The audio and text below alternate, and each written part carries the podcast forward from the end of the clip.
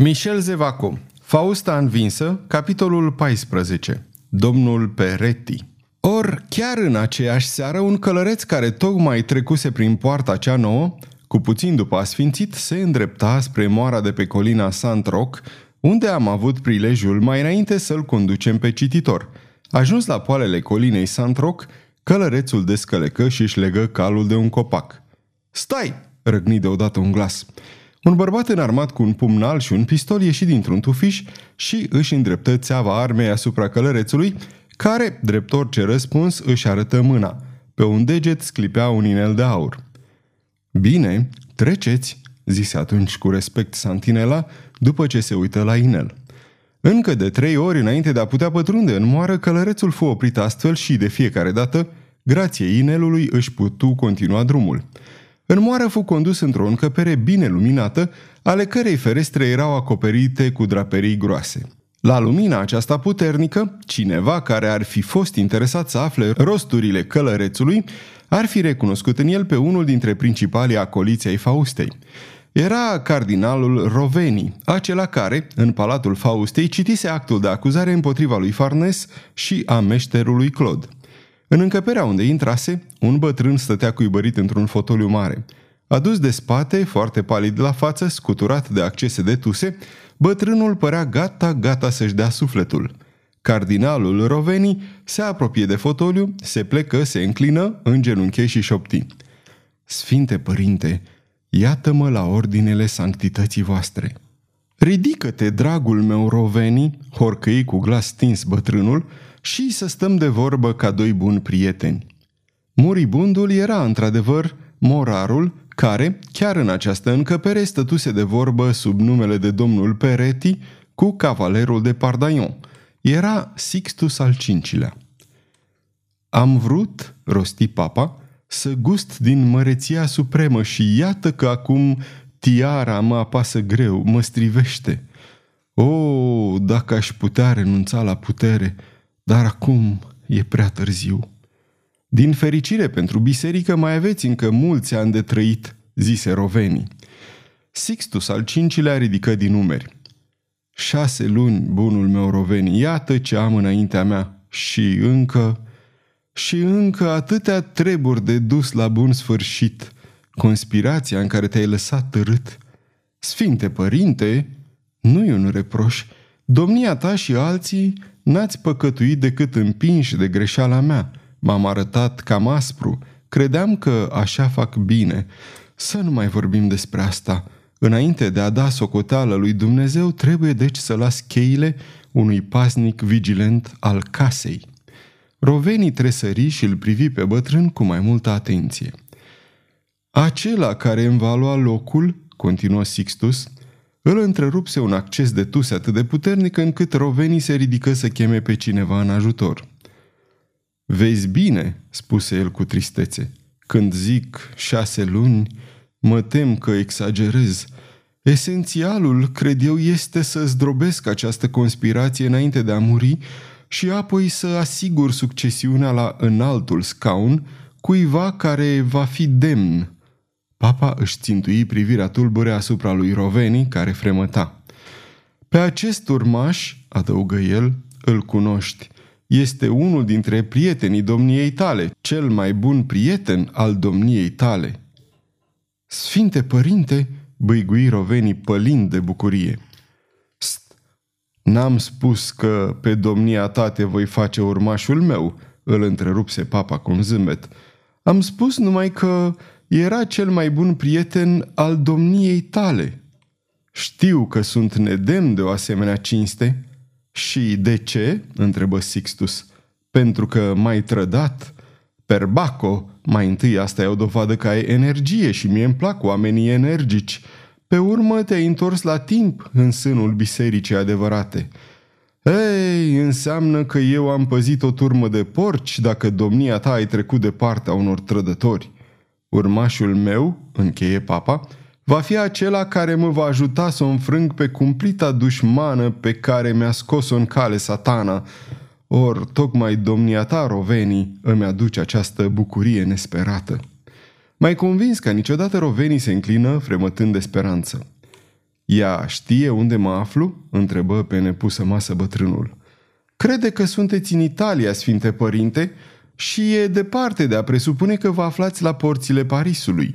Știe despre întrevederea pe care ați avut-o cu regele Navarei și s-a folosit de ea cu mare dibăcie pentru a-l sili pe ducele de ghiz să ia o hotărâre. Navara, murmură Sixtus al cincilea, hugenotul, pe care l-ați excomunicat, Sfinte Părinte, și i-ați luat toate drepturile la orice tron sau principat ar fi. Desigur, răspunse Sixtus zâmbind, dar dacă ereticul ar reintra în sânul bisericii, dacă Henric de Bern ar abjura, excomunicarea s-ar ridica, înțelegi rovenii. Henric de Bern își va recăpăta astfel toate drepturile, i-aș da astfel coroana Franței și, cu o singură lovitură, aș decapita și erezia.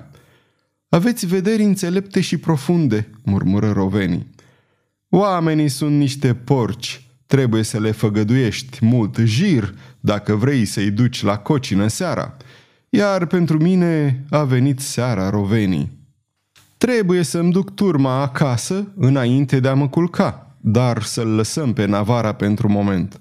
Spui că ea nu știe că n-am părăsit Franța? Crede că sunteți în Italia, repetă Roveni. Da, și mi-ai mai spus, bunul meu Roveni, că s-ar putea să se ivească un prilej, în timp ce ea mă crede departe, mi-a cam slăbit mintea. Vă spuneam, Sfinte Părinte, reluă cardinalul Roveni, că în curând ar trebui să se ivească prilejul când sanctitatea voastră i-ar putea găsi pe conspiratori adunați pentru a pregăti evenimentele despre care aveți cunoștință. Cu alte cuvinte, detronarea lui Henric al III-lea și suirea familiei de Ghiz pe tronul Franței. Da, Sfinte Părinte, deci cei mai de frunte dintre conspiratori, cardinali sau episcopi, trebuie să se adune pentru o ceremonie dintre acelea pe care ea știe să le organizeze cu talentul ei infernal. Aflați că nimeni nu știe mai bine decât ea să izbească imaginația celora care o înconjoară. Da, este un punct pe care eu l-am neglijat prea mult. Oamenii au nevoie de teatru, de spectacole magnifice sau îngrozitoare. Nu uita asta când vei fi papă, rovenii. Oh, băigui cardinalul, care păli și își împreună mâinile. Ce spune sanctitatea voastră? Mi-a scăpat, dar nu sufla o vorbă. Socoate că n-am spus nimic. Spune mai departe, bunul meu prieten. Sfinte Părinte, tocmai spuneam că n-ar fi nimic mai ușor decât să profităm de această adunare, dar de ghiz, întrebă papa, în ochiul căruia se aprinse un fulger. Ducele de ghiz trebuie să vină la această ceremonie cu gentilomii și soldații săi. Și știți cine trebuie să-l vestească? Chiar eu, Sfinte Părinte. Și, zise papa ca și cum n-ar fi înțeles. Și atunci n-am să-l vestesc, asta e tot. Singura problemă este să știm dacă sanctitatea voastră ar putea... Fii pe pace, dragul meu prieten, în împrejurarea asta Dumnezeu va face o minune și îmi va reda forțele necesare. Și puteți adăuga, Sfinte Părinte, că datorită mie majoritatea conspiratorilor acum șovăie și că e nevoie doar de foarte puțin pentru a-i readuce de partea sanctității voastre. Bine, prietene, bine, și unde urmează să se țină această adunare? La Paris? Nu, din fericire, într-un loc singuratic destul de îndepărtat, la mănăstirea din Montmartre. Va bene, îți voi trimite înainte un om al meu care îți va da instrucțiuni. După ce îl voi recunoaște sfinte, părinte, va purta pe deget un inel asemănător cu acela pe care ți l-am dăruit. Acum nu-ți mai rămâne, bunul meu Roveni, decât să-mi spui ziua. Tocmai asta am venit să vă spun, Sfinte Părinte. Mâine, zise Rovenii triumfător, dacă mâine pe la ora șase dimineața sanctitatea voastră intră în abația din Montmartre, îi va găsi adunați în jurul răzvrătitei pe cardinalii care zăbovesc încă în schisma aceasta ciudată. O tresărire imperceptibilă agită trupul bătrânului. Rovenii se ridicase și întrebă cu destulă neliniște – eu și ceilalți care suntem gata să ne reluăm sarcinile, trebuie să o așteptăm pe sanctitatea voastră? Da, rosti limpede Sixtus al cincilea. Chiar dacă aș fi încă și mai bolnav, Dumnezeu va face o minune. Voi veni acolo. Cardinalul Roveni căzu în genunchi primind binecuvântarea lui Sixtus al V-lea, apoi, ridicându-se, ieși din moară. La poalele colinei Santroc își regăsi calul acolo unde îl lăsase. Se uită la moara care își desena profilul în lumina palidă a nopții și murmură Papă, peste mai puțin de două luni voi fi papă. Abia ieșise cardinalul din încăperea unde domnul Pereti îl primise, că bătrânul gârbovit în fotoliu își îndreptă spinarea, apoi se ridică și spuse cu sarcasm. E mult prea ușor să tragi oamenii pe sfoară. Făgăduiește-le ceva și sunt în stare să-l trădeze și pe Dumnezeu. Tu și papă, să fim serioși, dar, răbdare, încă n-am murit. Sfârșitul capitolului 14